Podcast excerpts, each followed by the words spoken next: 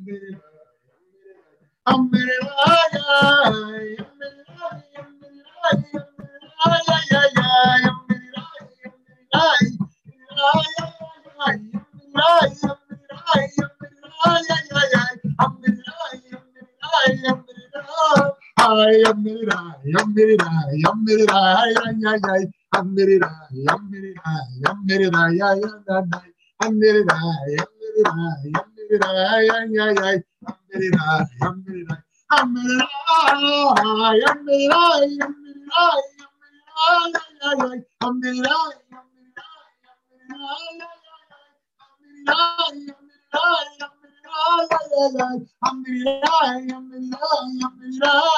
me one more time.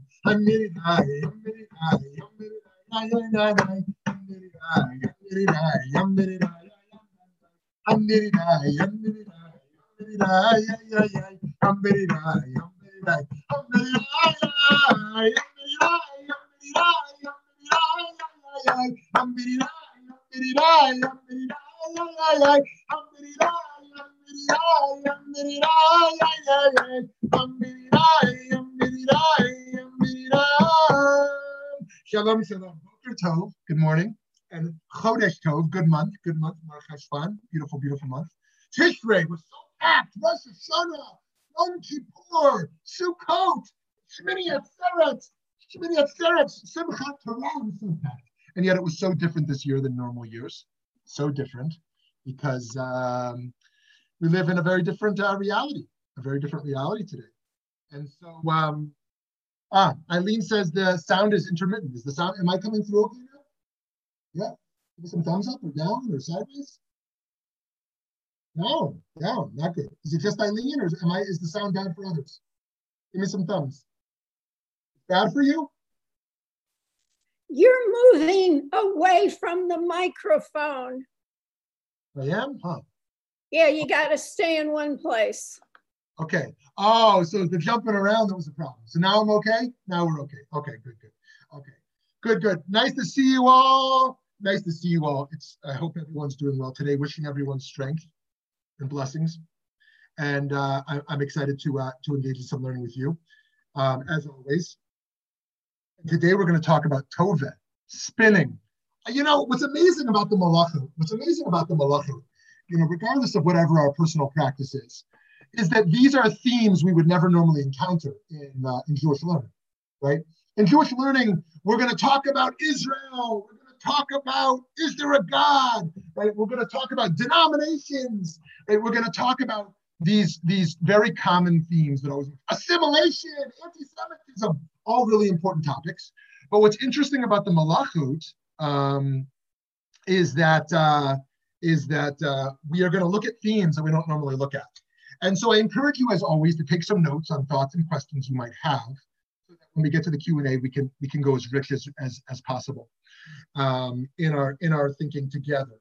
And so, and as always, you think of ideas related to the concept that I haven't thought of, which are wonderful to hear about. I want to give a shout out to my friend Eddie. Normally, AJ's working the slides. Today, it's Eddie.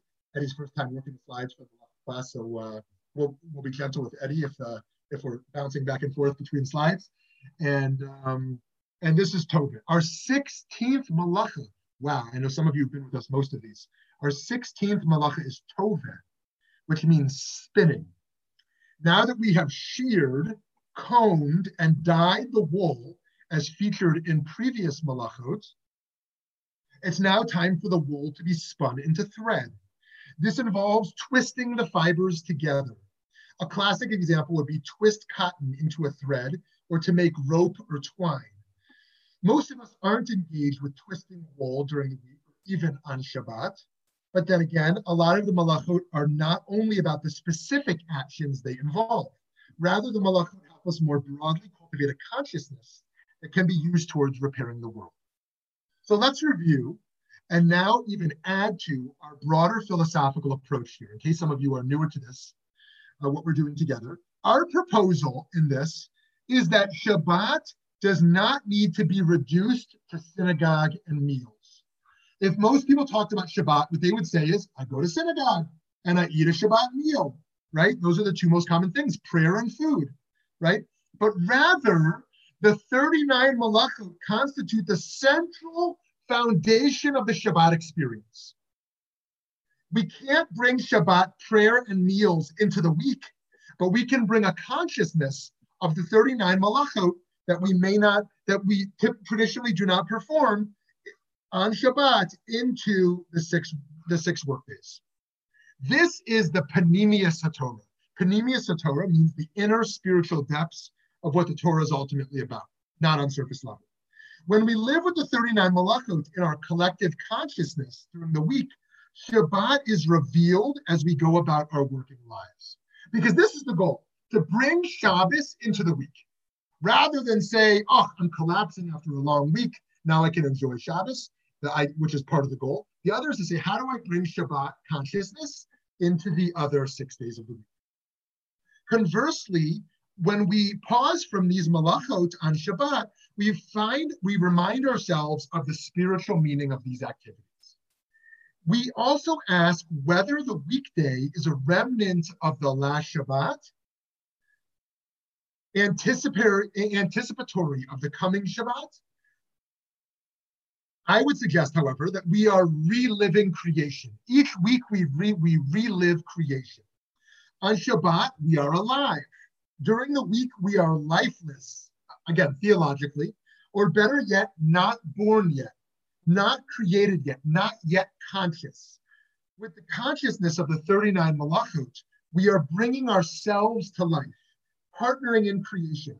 It's not just that humanity is such that it's not yet created, not yet awake. More particularly, the Jewish people are asleep. The Baal Shem Tov said, Am Yisrael is asleep. He viewed his role, and the role of Chassidut was to whisper into the ears of Am Yisrael, to reawaken Jews in modernity. We are alive during the week, but we are asleep. Our ruach, our nefesh, our neshama, our levels of soul are asleep. But our yechida and our chaya, the other levels of the soul in Kabbalah, are awake because we are alive. We can tap into the deeper light of the soul. We can find the Or Haganus, the spiritual light hidden at creation. We taste the light of the future in the present. All of our time is related to Shabbat.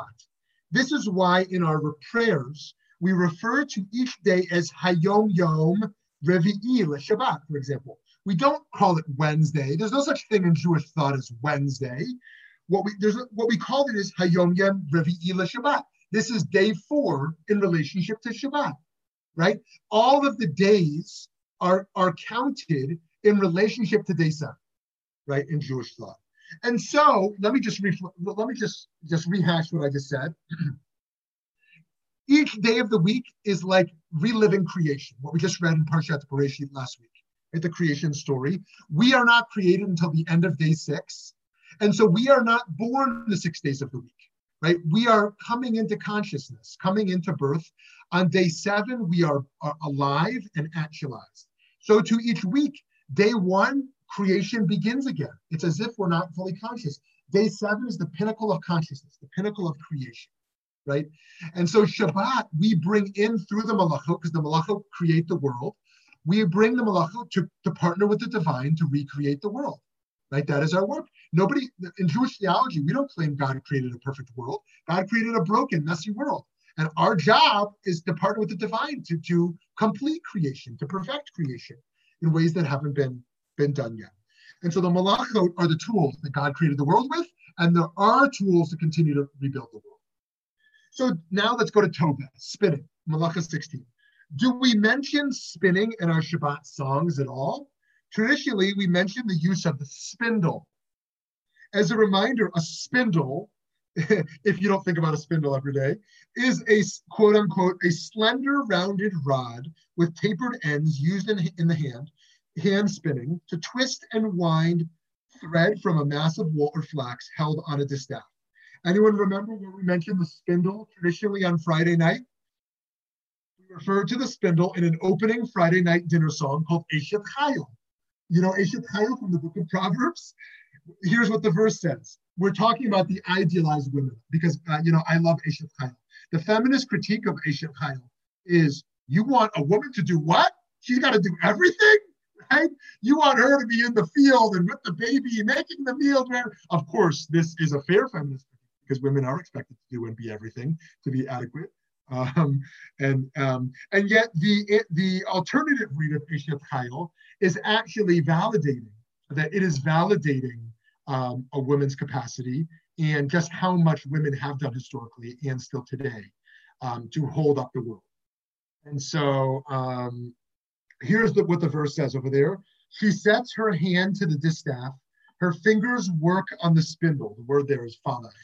She works on the spindle. She gives generously to the poor. Her hands are stretched out to the needy. So on Friday night, Shabbat, we traditionally sing a song that includes this work of the spindle, of the spinning process that is done to create fabrics to clothe the world. So the process of spinning represents the virtue of a skilled and compassionate person, right? We saw Gandhi over there in this process, and here we see two women here who are a part of this process as well. Spinning is not, though, always a positive activity. When we speak colloquially about spinning yarn, we're talking about telling a story that, for the most part, goes beyond the bounds of the literal truth. That can be highly destructive, of course, if the stories we tell are meant to misinform, to deceive, to misdirect, right? To spin the truth. At the same time, we do well to remember that the process of concocting a fable can be used to entertain, or even to educate. Indeed, when the ancient rabbis and even some contemporary thinkers engage in midrash writing, they are spinning yarns, but they are doing so l'shem shemayim, to elevate our thoughts and our actions by inviting us to consider the deepest mysteries of the Torah in terms of easy to digest stories that speak to our funny bones and to our souls at the same level. And so some dislike the rabbinic license that the Midrashim take to say what the text in the Chumash and the Tanakh does not say itself, and others find the rabbinic imagination and the creativity to be a refreshing intellectual and spiritual activity. Just as spinning can represent tale-telling, spinning also relates to conversation in general. We talk today about creating threads when we communicate electronically. The fact that spinning is a malacha that was necessary to build the Mishkan, the tabernacle, as pictured here, but that is refrained from on Shabbat reminds us of the differences between our conversations on Shabbat and those in which we engage during the week. In the weekday context, we either dash off notes quickly because we only have a moment, or we craft them carefully so that we artfully, and sometimes with artifice, convey a thought in a carefully constructed manner. But on Shabbat, we create community with those with whom we communicate, taking advantage of the time the day gives us and the intimacy that avoiding 21st century media demands to interact in a spiritually meaningful way. If we widen the angle of our conversation of the act of spinning beyond the level of the spindle, I've been excited to share this, beyond the level at which individuals interrelate with other individuals, we can think about the use of spinning as a spiritual practice. And here we're going to get into the cosmos in a minute. We might think of it in this regard of whirling dervishes, Muslim mystics, who spin in order to attain a spiritually elevated state. If you've never seen that, the whirling dervishes of Muslim mystics. But we don't need to leave Jewish tradition in order to see this sort of activity. The early medieval work known as Sefer Hasidim, says that moving the entire body while praying is appropriate, in keeping with Psalm 35:1. It declares, "All my limbs will call out God who is like you." Indeed, although many authoritative halachic sources frown upon the practice of shuckling during prayer, today the practice of moving during davening is de rigueur in many synagogues. So if you're in a common Reform synagogue, it will be more common to sit in one seat more calmly during prayer with some calm standing parts. If you go into more Hasidic circles, you will see more ecstatic-looking prayer, where people are moving much more. And of course, that's not always true. There are Reform synagogues that engage in dancing, and Hasidic synagogues that engage in still prayer. And there are Orthodox synagogues that will engage in very still prayer. Shuckling is frowned upon. That one should be still in prayer. That's more humble than the more ecstatic. And actually in Kabbalistic thought, maybe you've never heard this before, but shuckling is viewed as erotic. It's a sexual act with the Shekhinah, with the divine. One is shuckling, they're engaged in something like a sexual activity with the divine. That the energy of devekut, the energy of connecting with God, is similar to the passionate erotic energy that is used in connecting with one's spouse, with one's life partner. That there is a passion that is unleashed in such an activity that is similar. Now, I doubt that most people who are shuckling in prayer are viewing that as something erotic. Nonetheless, there are some spiritualists who have made that. Now, here's something I'm excited about. If we zoom out even further still, considering the matter on the level of the cosmos, we can reflect on how the planets have continued spinning because of their inertia. Planets are spinning. As we've known since the Copernican Revolution in the early 1500s, planets are spinning on their axes due to the conservation of angular momentum, a law of physics. In the vacuum of outer space, objects that are spinning maintain their direction and momentum, and beat their spin, since there are no external forces to slow them down or stop them. And so even though planets that are rooted in the ground seem to be truly stationary, they keep spinning in our solar system. So this is kind of interesting, this notion of thinking of the spindle, someone is spinning in their home, that actually is in sync with the spinning of the cosmos, the spinning of the planets at the same moment. Right? The notion that there is stillness anywhere is an illusion. Everything is in motion, constantly in motion. We have a scholar actually locally here. She's a professor at ASU who's going to be a new part of our DBM series of Judaism and Science this coming year, which we're very, very excited about. We want to do more in, we do a lot of Judaism and ethics, a lot of Judaism and theology, really a whole bunch of realms. But we're now launching into Judaism and science in a really deep way. And beyond that, the Judaism and the arts is something we're very passionate about. We just haven't found funders to support us in that realm because there's a major gap in the Greater Phoenix community in Judaism and the arts. But that is a huge undertaking. In any case, Judaism and science, we have someone who works particularly on this realm of thought. And she's going to give a talk on exoplanets, planets that are beyond the solar system. Talk much less about. People talk about the planets of this solar system. So the world is in motion. Life is in motion. Actually, you may have heard about this. If you haven't, there's a great TED Talk I can recommend to you. 12 minutes long. Around the race to the moon. It used to be the race to the moon. It was who can get there first, who can put their flag there. But now billionaires are racing for real estate.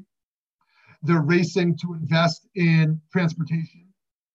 And all these different issues that are emerging, ethical issues around colonialism, how will we colonize the moon, around real estate and who has ownership, around systems of economy and politics, right? Will there be a capitalistic enterprise on the moon, and nation state competition around who has rights. And this is, they say within a decade we will have a lot of people living on the moon, working and living on the moon. And so the race is quite frantic. This is similar to the race for immortality, the billionaires who are investing in certain technologies. If you haven't read any of this, Yuval Noah Harari. And do we have any readers of Noah Yuval Harari out there? So anyways, Homo sapiens, he writes a lot about this. Anyways. The world is in motion, life is in motion. Rav Saadia Gaon, who many call the first Jewish philosopher, I think he's 9th century, so he's at least, I think, 2 centuries before Maimonides. He's called the Gaon because he's a part of the Gaonic time period, right? The Gaonic period as opposed to the Rishon. Maimonides is a Rishon. That means he's a medievalist. And so he's engaged in Greek thought. Saadia Gaon is a Gaon. And so, okay, so here's an oversimplification. 0 to 200 is the Tanaim, right? These are the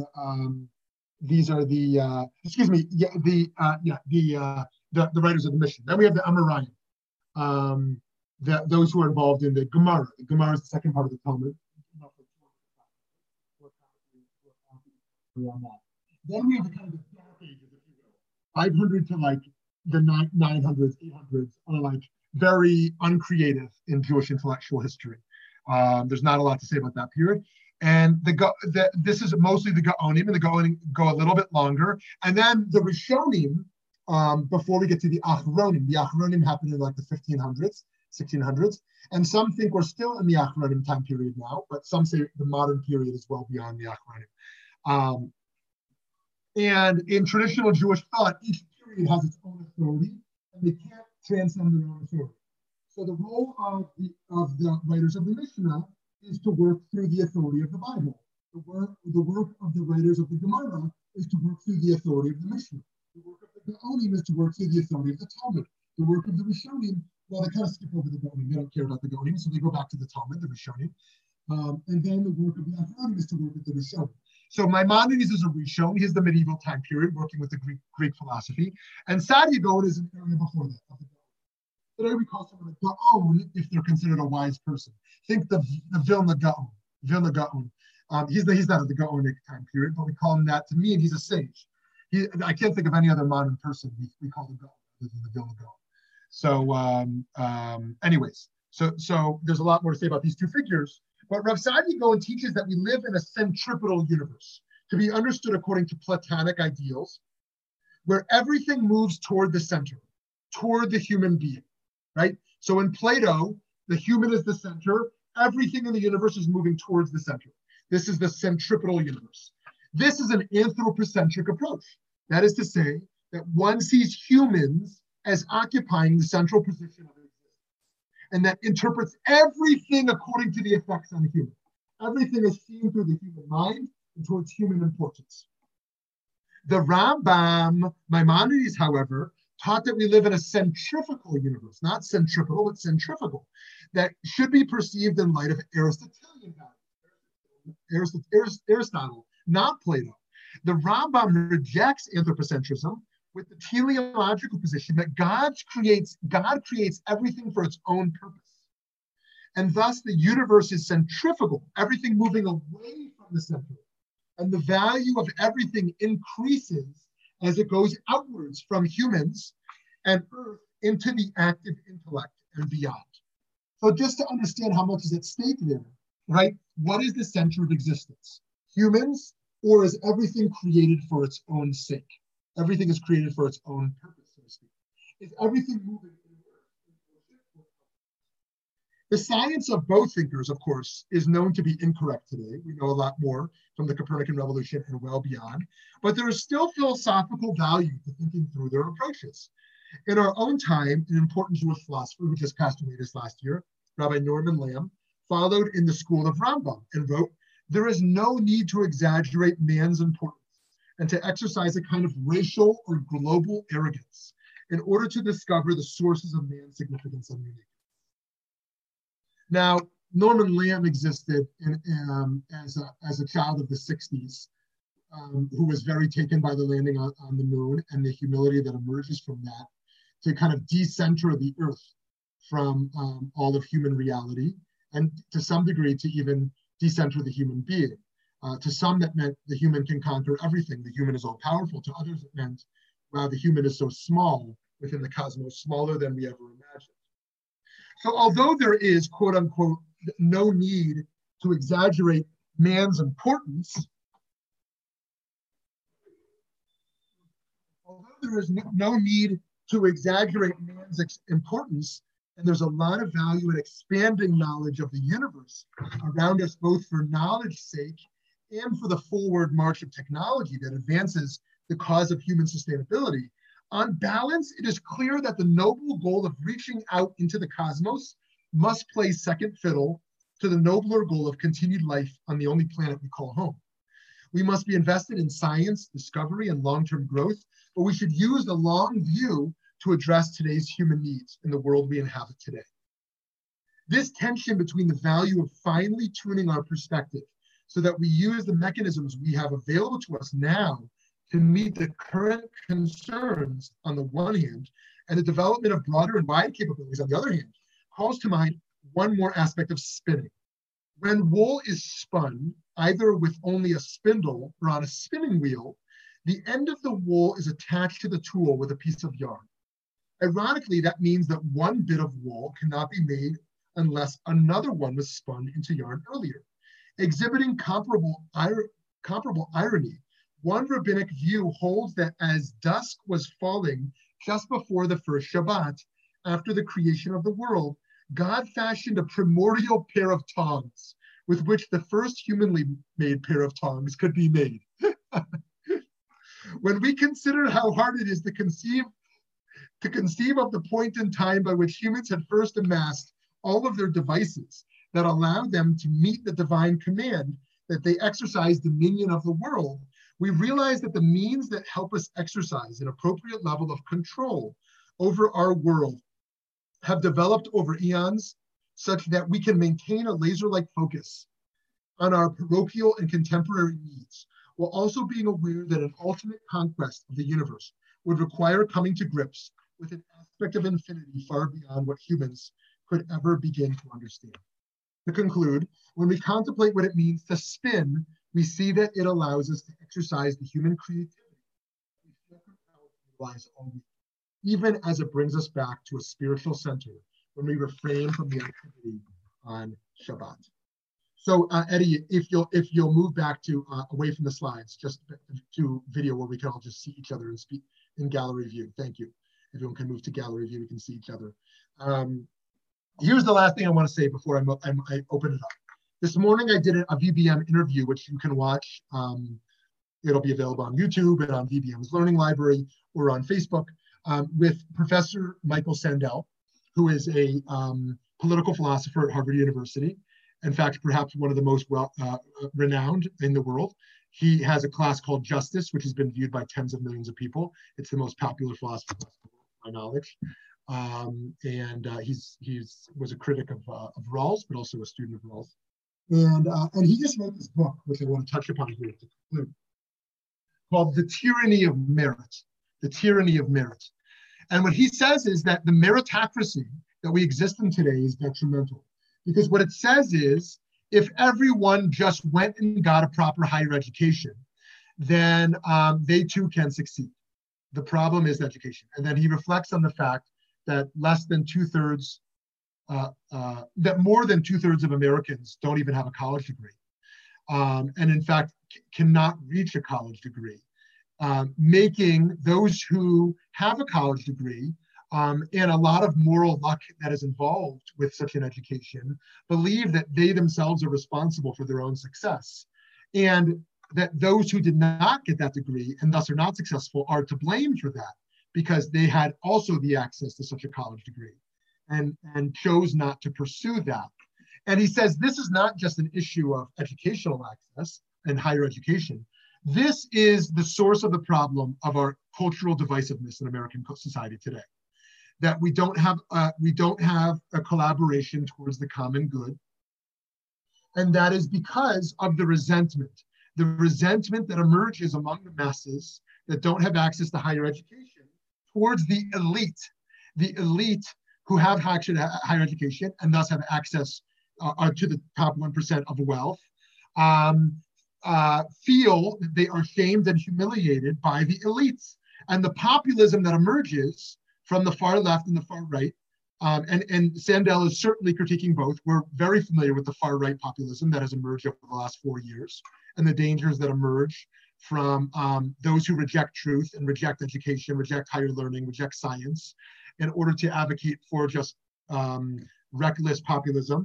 We also see on the far left from those also who don't value higher education, but also favor a sort of bandwagoning approach and also reject the elite, so to speak, play out very differently. In any case, this idea that if we continue with a philosophy of meritocracy, that the source of the problem is education, and if everyone would merely seek their own proper education, they would solve their problems, rather than find dignity in all forms of work. What today we see in a pandemic model as essential workers. Wait a minute, you're essential, but we don't value the dignity of you or your work. Right, you are diminished as being not paid adequately, not valued on a social level, and yet you are the essential ones that our country relies on. Sandel also talks about sanitation workers. Actually, he talks about how Martin Luther King Jr. talked about sanitation workers that Martin Luther King Jr. was talking to a union of sanitation workers and said, your work is as valuable as doctors, because doctors have to work to cure disease and treat people of disease. But without you taking care of sanitation, those diseases would be so spreadable and pandemics would be so uncontrollable without sanitation work, that actually all of us are needed to maintain society. So he says the answer is not merely everyone needs higher education and then they can be valued, but actually we have to shift the model of what it means to be a successful American. What is success in America? And is it merely Ivy League education and then wealth, and wealth that's even used for good? That's the narrative I grew up with, and I value that still. I value very deeply higher education, people using their wealth towards good means, and us building community around that wealth to amass power, to use that power and privilege to advocate for the vulnerable. That's a narrative I buy into. And yet there's a second competing narrative, which says, let's actually think about inherent worth differently. Let's think about what it means to be successful differently, what it means to build a family, what it means to live a life of integrity, what it means to live by certain values that goes beyond education, goes beyond wealth. And so this ties into our spinning around what Sandel says, the main problem is the hubris. The hubris that comes with success is that people actually believe they are responsible solely for their success. Ironically, they're not as responsible for their failures, but they are responsible for that success. And so if we built culture more on humility, that all of us are not responsible for our successes, but we have had a lot of luck. And if you're religious like me, also a lot of hashgacha pratis, which means a lot of divine help in addition to luck, to get to where we are, then we can bring that humility into society to value people who have different contributions in the world. Now let me say one last thing there. I am not of the view, just to be clear, and people can challenge me on this more, I'm not of the view that people who are doing very high level work should not be paid a lot of money. I don't believe that, I don't join the critique of CEOs who make millions of dollars or heads of law firms who make $500,000 or more, or even you'll hear of federation professionals who will make $800,000 a year or whatever the case is.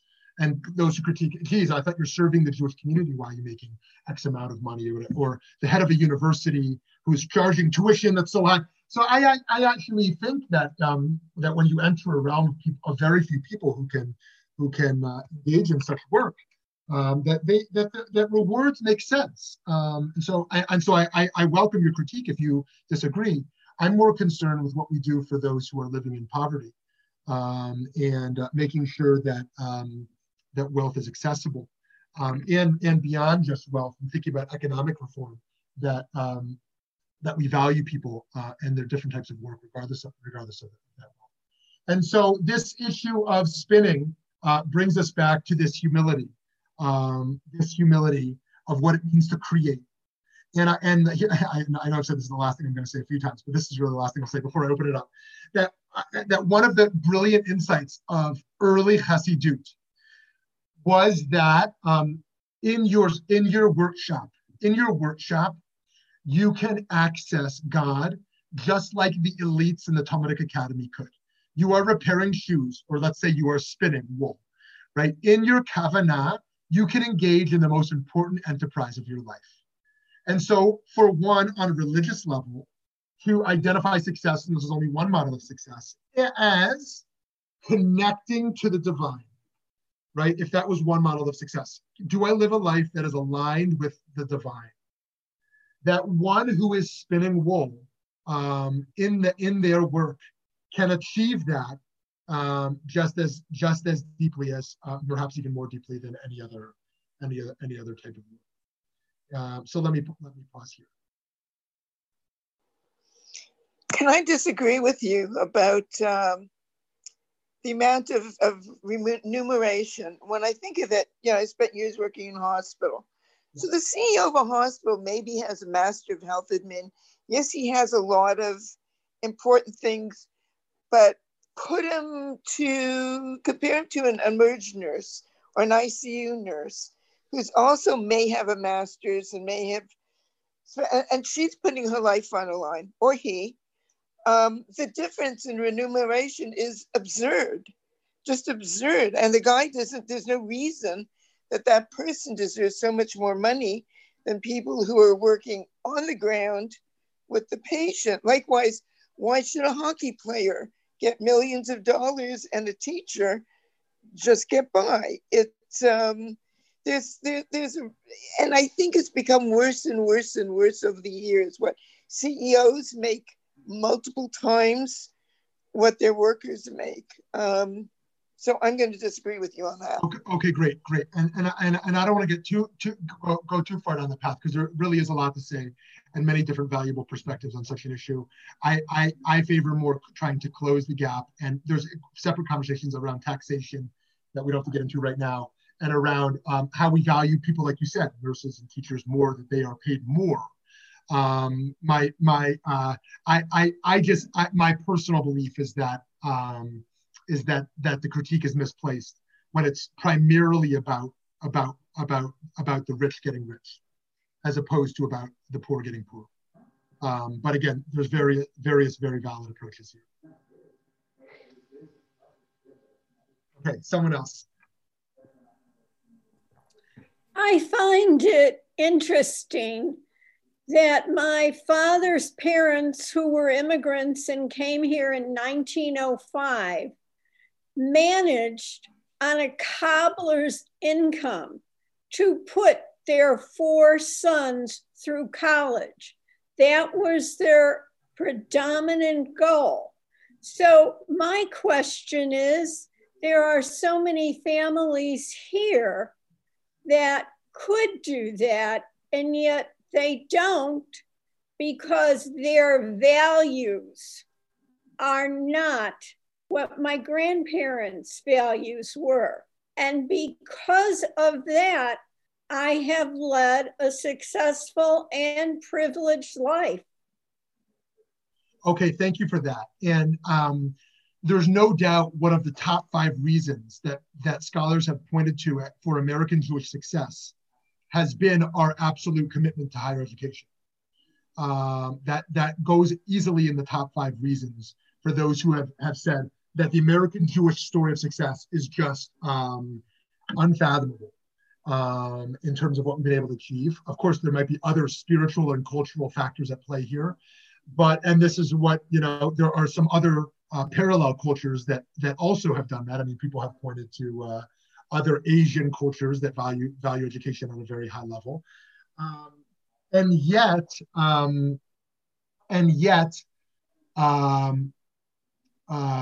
think we can hold that narrative and continue to value that as deeply as we do, and also understand that the number of Sandel says the number of Ivy League students who are a part of the top 1% of wealth is higher.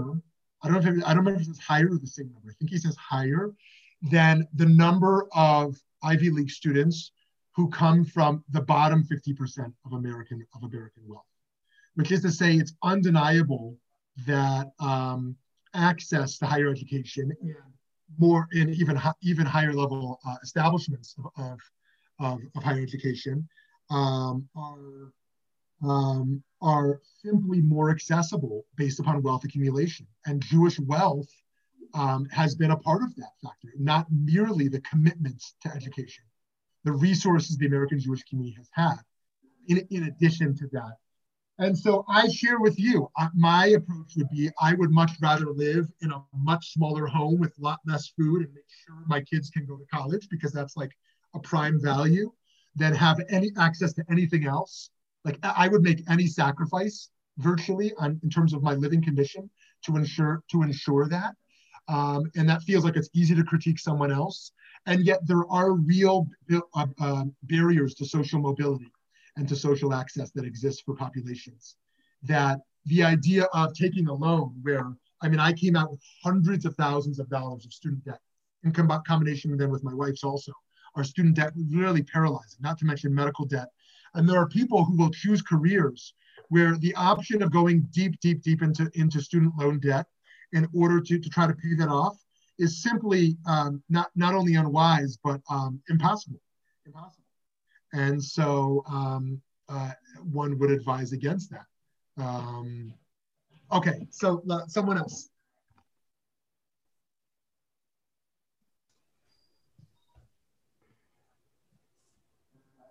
Hi, Vicky. Yeah. Hi, Rabbi. I wanted to say, first of all, I appreciate what everybody had to say so far.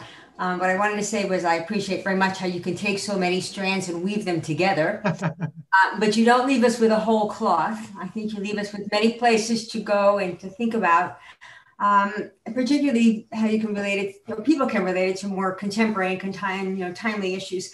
I just wanted to add a reflection. When you first started speaking about spinning, and the first slide that you had of it was Gandhi, I believe, was when I was teaching and I had a Buddhist student who did a semester project on stirring the rice.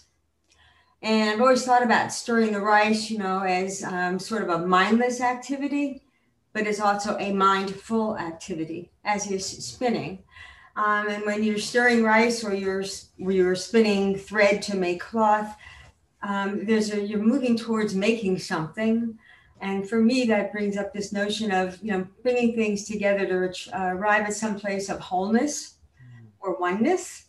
And from there, I would go to where you came to at the end, when we get to humility, that when you are whole, truly whole, you know who you are, but that also allows you to be opened up to the rest of the world and to what your role is there.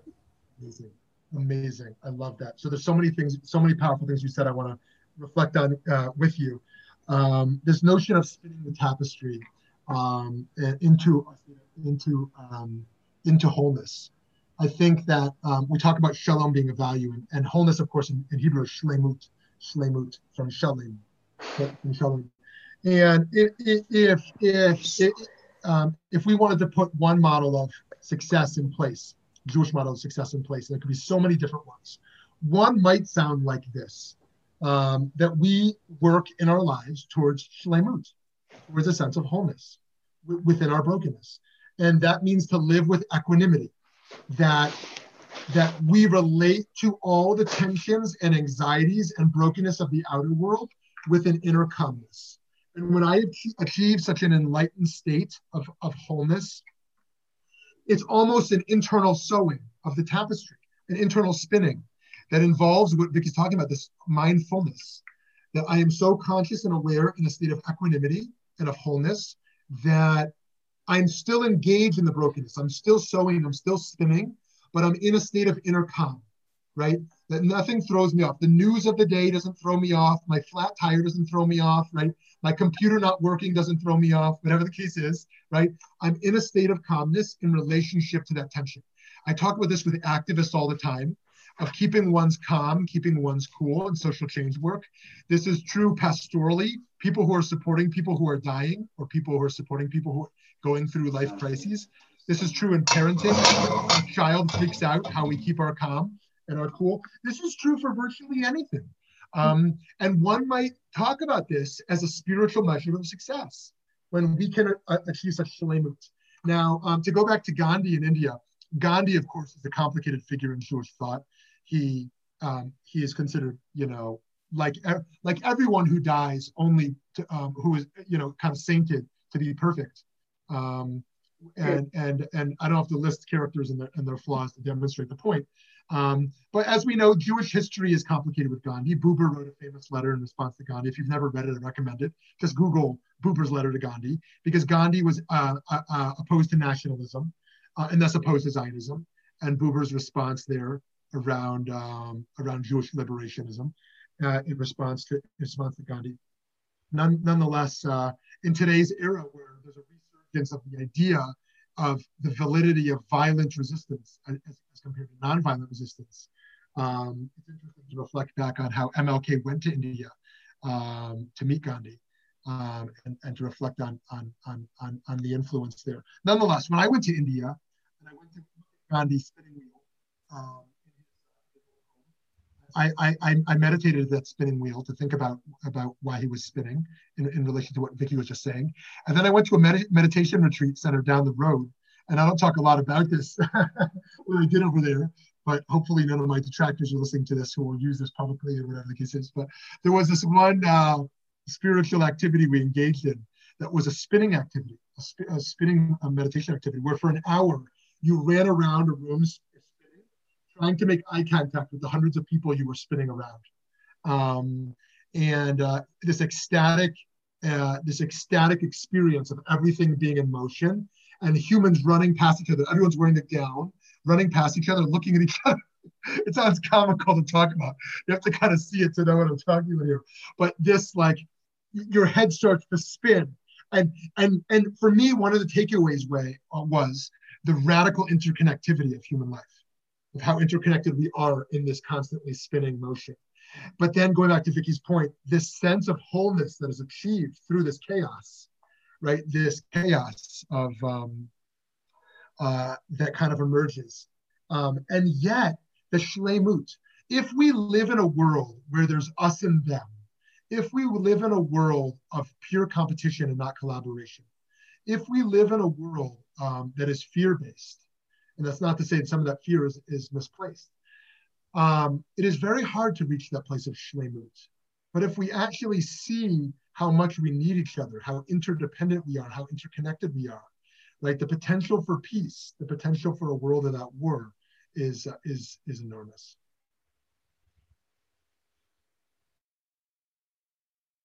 Someone else, please. Agreements, disagreements, follow-up questions. Rabbi Biller, usually you wait for until the last 10 minutes.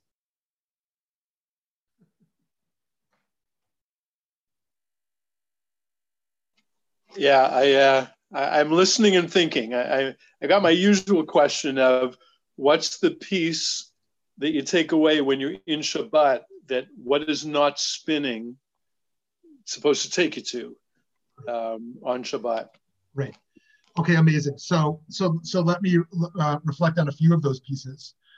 One, I think, is to think about this Saadia Gaon and Maimonides argument.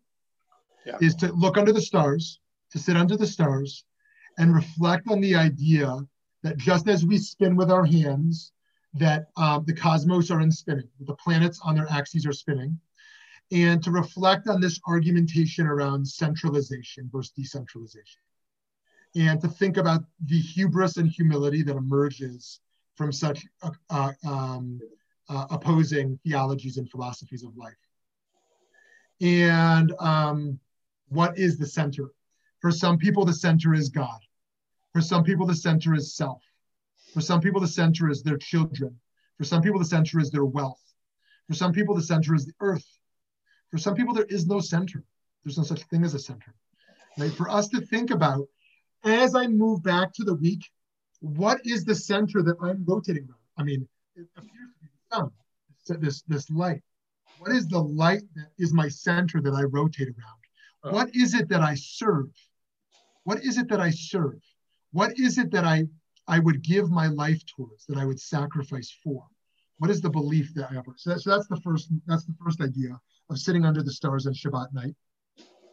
The second, this second idea here is around this idea that Vicky mentioned also around mindfulness and how we use our hands in such a process in relationship to how we engage in the interconnectivity. I interviewed this Palestinian human rights activist yesterday who talked a lot about this question of, whenever I speak about the Israeli-Palestinian conflict or any conflict, am I adding words that to the fuel of the fire that increases the divide in the conflict, or am I using words to bridge the divide?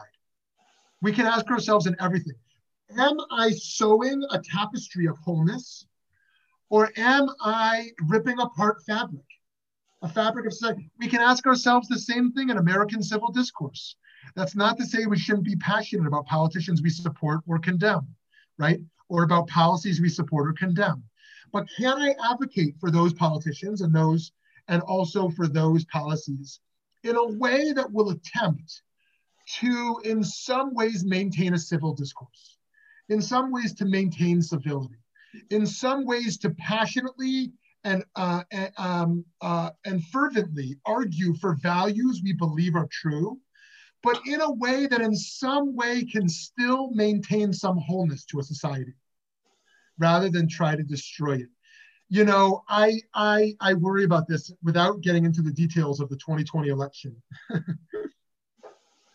But one of the 10 factors as to why Hitler rose to power was because of, some scholars say, the humility of Germany's defeat in the World War I. Germany was the great power of enlightenment, of reason, of academic scholarship. It was the pinnacle of wisdom in the world, right? And it was where Nietzsche and Kant and Heidegger and all the great philosophers emerged from German Enlightenment. And not all of them, of course, but enough of them to say that this was the center of philosophy of the Western world.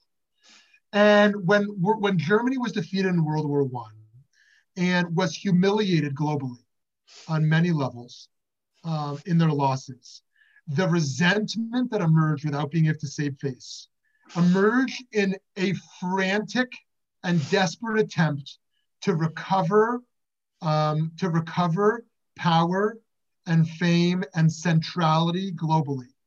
Mm. And what does it mean to defeat an opposition while enabling them to save face?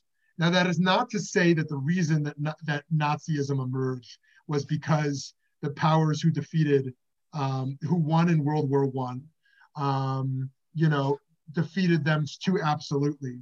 That would displace the responsibility that emerged on German civilization. But to just look at that as one of the sociological historical factors that emerge.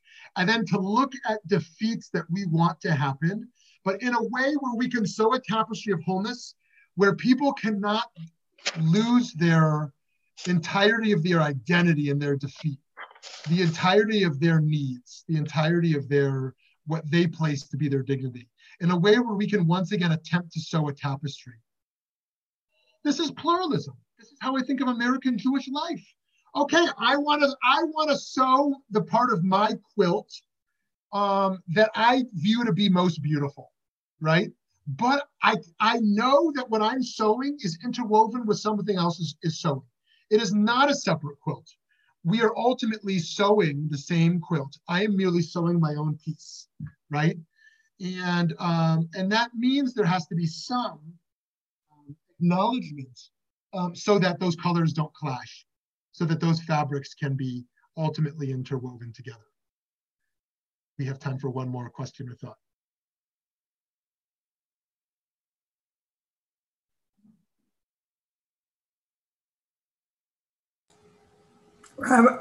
Rabbi, this is Carol. Okay.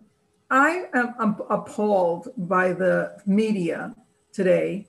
When they report the statistics on who's the polling and who's voting how, and one of the big is the educated whites and uneducated whites. I think this is hurting us as a nation to make that division. And I think you brought that out today, where the elites think they have, and I consider the media part of the elites, to bring that chasm into the discussion. We're all people, whether we have a four-year college degree or not.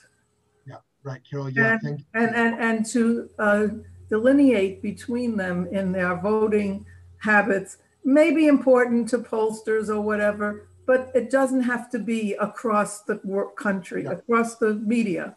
Great, amazing. So although Sandel critiques meritocracy, what he calls the tyranny of merit, he acknowledges, as all of us would, the value of merit, right? If I'm having a heart surgery, I want the best heart surgeon to do that surgery. If I'm going to a lawyer, I want someone who's incredibly competent to do that, right? We want to value merit. We don't want to devalue it. We want to value education. We want to value a sophisticated discourse, right? And how do we do that at the same time, not shaming those who haven't had access to that same education? And so many books have been written over these last 4 years about understanding these uneducated white masses that you're talking about, that the media is pointing to as, you know, the white trash, middle American white trash, middle American white trash. They're evangelical Christians. They don't know left from right. They're uneducated. They're unsophisticated. And they are the source of the problem, really. And these books that have been written that rather than say go to war against such a population, we have to understand such a population. But Carol, I want to make sure to touch on your point in particular. So if you can hash out that point in particular, what aspect of the elite media calling out the uneducated white population as a voting bloc particularly disturbs you here? Did you say what disturbs me? Yeah. What aspect of that in particular do you find disturbing? Is it what I just touched on? It's I think it's demeaning. Wow. Okay, I think it's putting a subsection to the American population, those educated and those not educated. Right. So it is right. So it's a lot easier these days to yell than to try to solve problems. And so what do we do with the anti-science phenomenon? We can say, we can yell at these fools who reject science and put us all at risk. And I'm sure we've all felt that, those of us who value science. Or we can try to understand, what does it mean when you haven't been educated and actually don't understand the value of science? And how do we address that problem, right? Rather than merely demean these people. I mean, there are people there who know better. They know science to be true, and they're using this for their political gain, right? But the people who don't know, who don't understand this, who actually believe, oh, all science is a lie, it made up by liberal elites or something, you know, for their own political gain, that it's not really scientific research or something like this, who actually believe that to be true because they haven't been educated with a science, you know, science degree. How do we not demean such people, but actually create, foster a discourse? So thank you for that point, Carol. Thank you for that. And so, so friends, I know we're out of time here, but I do hope you'll take up a spinning practice. If not a physical one, then perhaps a spiritual spinning practice. If not like the folks in India, then perhaps another one, and that we can meditate under the stars together, and we can think about how Shabbat can be carried into the week, carry over into our ability to see the actualization of human potential as it can flourish when we are most conscious in all that we do and who it is and what it is we're ultimately looking to serve in all that we do. Have a great day. Chodesh Tov. Thank you so much.